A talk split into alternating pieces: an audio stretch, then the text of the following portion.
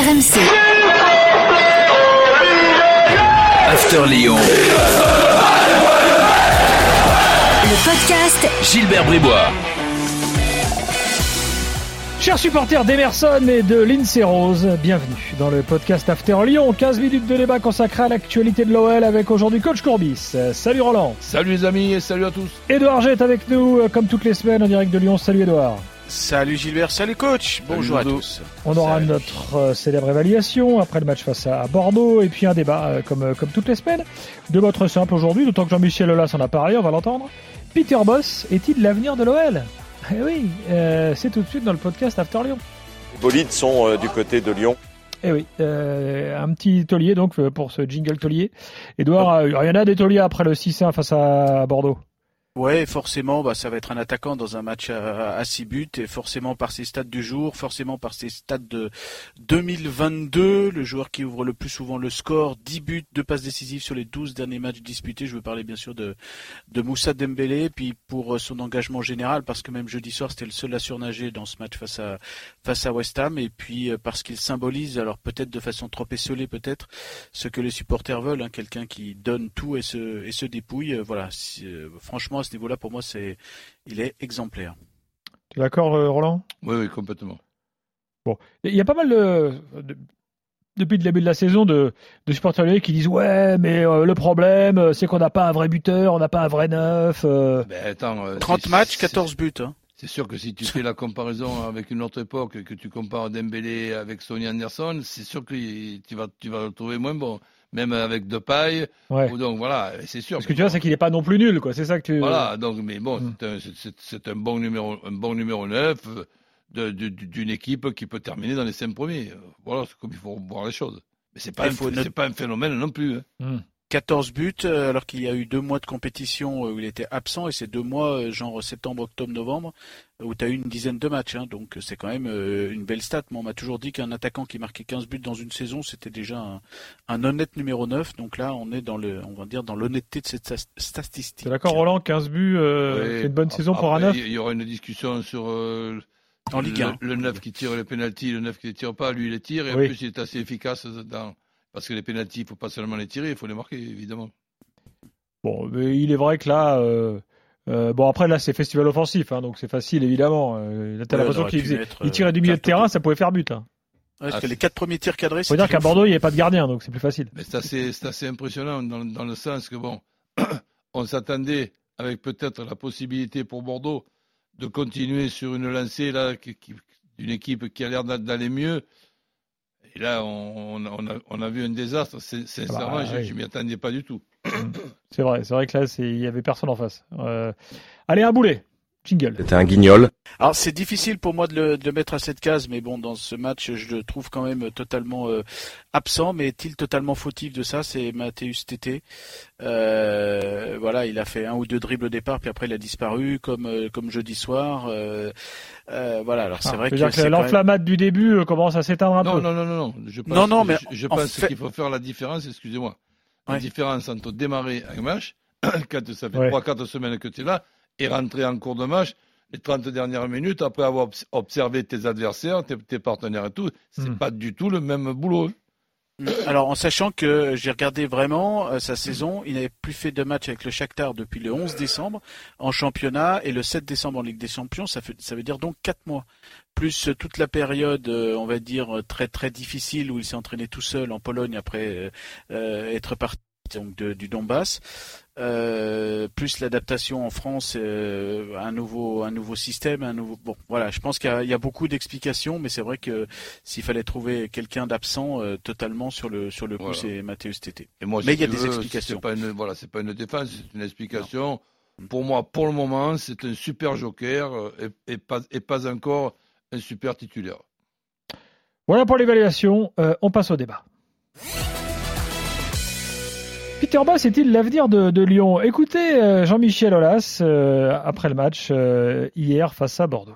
J'ai lu dans certains journaux que Lyon était fini, qu'on était au bord de l'implosion. Voilà, je voulais amener un petit peu plus de raison pour dire que le foot est, est tellement merveilleux qu'il permet effectivement de transformer ce qui à un moment donné a été une peine euh, immense, mais transitoire, en une satisfaction ce soir parce que c'était les mêmes joueurs, c'était les mêmes entraîneurs, c'était le même président. Et puis ce soir, vous avez vu 38 000 personnes qui étaient heureuses de voir leur équipe. Et c'est vrai qu'on a vu un, un bon match. Donc on a fait le travail. Bravo au coach. Le coach sera avec nous euh, l'année prochaine. C'est pas la peine de mettre dans la presse que je suis allé euh, recruter ou tenter de recruter d'autres entraîneurs. Donc voilà, donc le club est solide. On va tout faire pour que les supporters soient fiers de nous et qu'on puisse euh, essayer de retrouver l'Europe cette année aussi.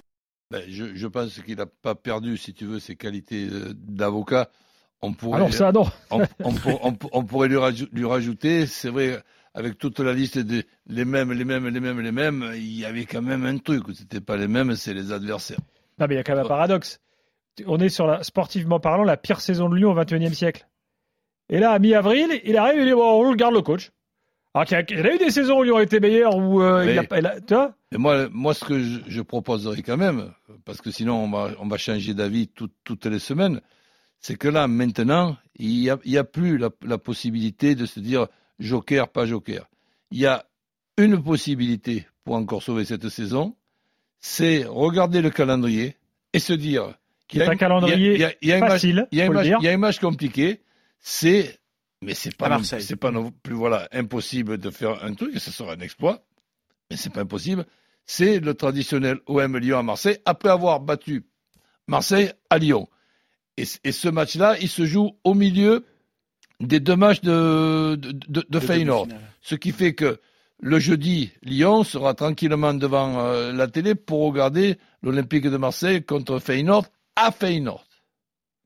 Tout à Donc là, maintenant, la possibilité de gagner les cinq autres matchs, elle y est. Et la possibilité de, si on se met à la place de Lyon, de se dire pourquoi pas faire un exploit à Marseille en profitant un petit peu de ce calendrier qui, de Marseille qui est quand même euh, compliqué, mais donc il y a encore la possibilité de faire cinq victoires en nul. Tout à, à Brest, ce mercredi, réception de Montpellier samedi, donc le match à Marseille le 1er mai, euh, un match à Metz le 8 mai, euh, match face à Nantes le 14 mai et finale du côté de, de Clermont. Et hasard du calendrier, Lyon en, gagnant tous ces matchs peut forcément se faire du bien, mais aussi faire du bien aux voisins euh, stéphanois parce que voilà, vous avez bien vu sur la route, il y a Metz et Clermont qui sont à la bagarre pour les Verts pour euh, descendre. Donc si Lyon aide un petit peu aussi, voilà, c'est pour la, le clin d'œil régional. Eh oui, je sais il y a beaucoup de gens eh qui ben veulent le derby l'année prochaine et ben voilà, s'il y, a plus ce derby-là, c'est quand même emmerdant. déjà qu'il n'y a, plus de PSG-OM. Ah, ça, va, ça, va, ça va nous manquer. Alors en fait, euh, par rapport au, au, coach, moi je reste sur ce que je dis depuis euh, un mois que rien n'était tranché. Euh, franchement, rien n'est rien n'est tranché. sauf qu'il y avait, il y a, rien n'était tranché dès le mois de, de voilà de, de, de, mars ou voilà sur sur sur l'avenir. Mais en fait, il y avait trois options hein, quand on discute avec les proches du, du groupe. Le, le, le, il y a changer de coach et, et garder les joueurs. Mais bon, là, les mêmes mots euh, vont mm. sortir parce qu'un seul homme ne pourrait rien changer. Tu as changé de coach et changé les joueurs, mais là, ça veut dire repartir à zéro une nouvelle fois avec les risques que ça comporte. Et du coup, on s'oriente vers l'option que je vous explique depuis un petit mois, c'est-à-dire l'option la plus euh, sécuritaire, on va dire même la plus logique. Euh, eh bien, on garde le coach et on change les joueurs. On change beaucoup de joueurs euh, pour avoir un effectif un peu plus équilibré, un effectif qui correspondra aux desiderata de, de Peter Boss, hmm. en sachant qu'il a le soutien des joueurs, il a le soutien du, du bord de lyonnais, et il a aussi, c'est paradoxalement, Gilbert, tu l'as dit tout à l'heure, il a le soutien quand même des supporters malgré cette, euh, ces, ces places euh, tout, au, en milieu de classement, même si ça s'est amélioré ce, ce week-end. Et puis Peter Boss, il apprend beaucoup euh, à Lyon, il apprend beaucoup du championnat français, il apprend aussi un petit peu mieux à gérer le français, parce que mine de rien, c'est important pour transmettre un peu un certain nombre Apparemment, il parle mieux que certains autres coachs de Ligue 1. Hein. On l'entend parler français, Peter Boss. Oui, oui. C'est pas le cas de certains on sent bien que ça, ça, s'améliore. Il y a cette volonté vraiment de, transmettre un autre message. Et puis sur TT par exemple, euh, peut-être son option de, le faire jouer sur le côté parce qu'il y a là dans son jeu, euh, il n'y a pas beaucoup de, joueurs de ce style-là, donc il le fait jouer. Euh, voilà, donc l'option un petit peu de garder le coach et de changer beaucoup beaucoup de joueurs et notamment la mentalité et d'aller chercher des leaders vraiment dans des moments où ça va moins bien. Voilà, c'est l'option privilégiée pour le pour le moment. Alors est-ce que tu trouves ça logique euh, de dire aujourd'hui au mi-avril, euh, on le garde?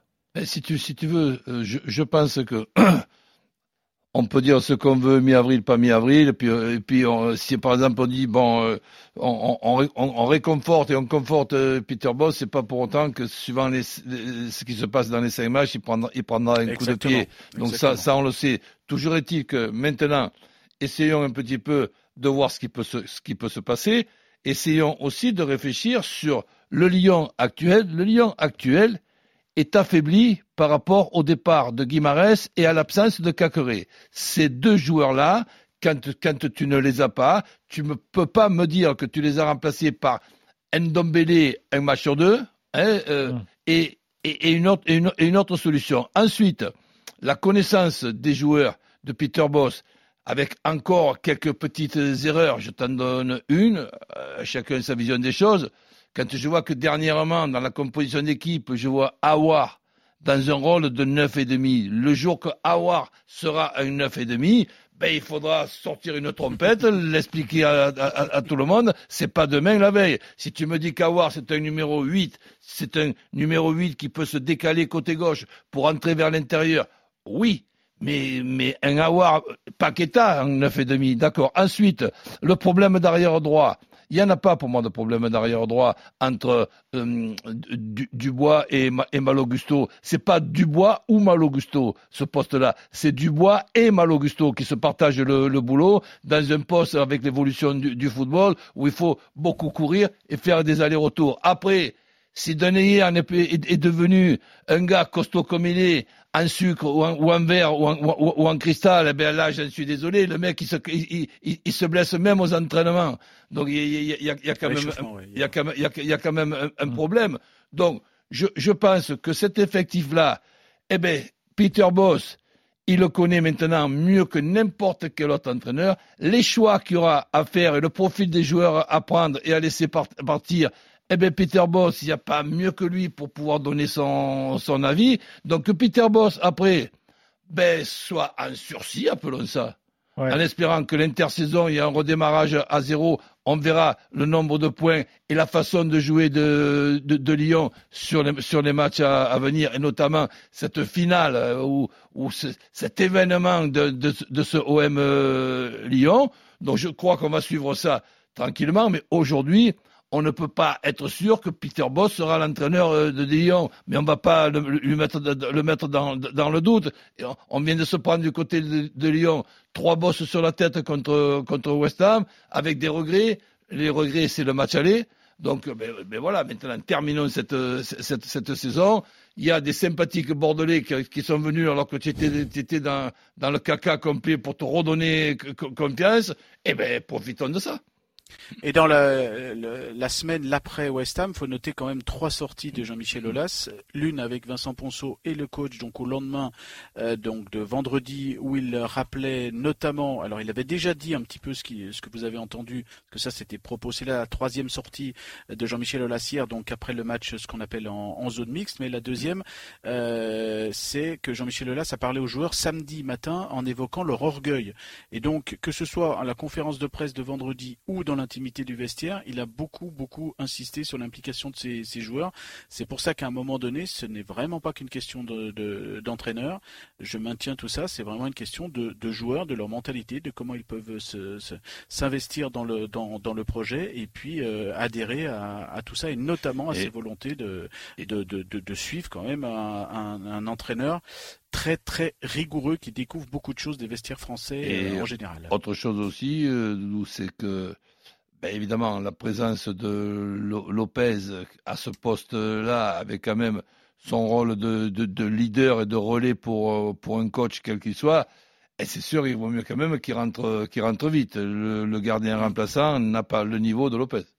Oui, parce que pour l'instant, il y a mm. quand même beaucoup de blessés hein, pour cette fin de eh fin d'année là. Euh, euh, quand on compte Maxence Cacré, on espère dans les 15 jours qu'il euh, qu'il revienne. Ryan Cherky, je ne sais pas s'il va pouvoir revenir d'ici la fin de l'année, mais ça va être difficile, hein, de, de, de, si même s'il revient dans le groupe, d'avoir le, le, le, physique, hein, parce que lui s'est fait opérer du pied au mois de février. Donc Anthony Lopez, euh, voilà, il est, les deux derniers matchs, il était out. Tanguy Ndombele est out.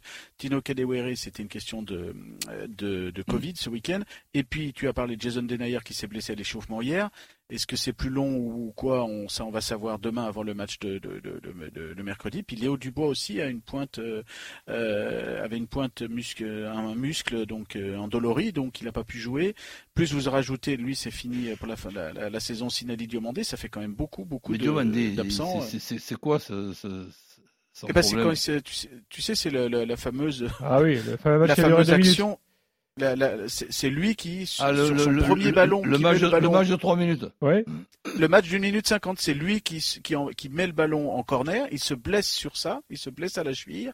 Donc derrière le, match Lyon-Marseille du 21 novembre, vous connaissez la suite. Eh bien lui, il a jamais pu revenir. Il a tenté de revenir au mois de février, de mois de janvier, puis après il y a eu une opération et donc, euh, alors je sais plus exactement le mal qu'il a, mais en tout cas, ça, il a nécessité une opération et saison à août euh, pour l'Ivoirien Sinali Diomandé qui reviendra au mois de juillet prochain. Donc lui, c'est la la, blessure la plus rapide et la plus bête de l'année dans le match le plus court. Tu m'étonnes. Merci Edouard, merci coach, c'est fini pour aujourd'hui. Salut Edouard. Le podcast After Lyon revient euh, la semaine prochaine. RMC. After Lyon. Le podcast Gilbert Bribois.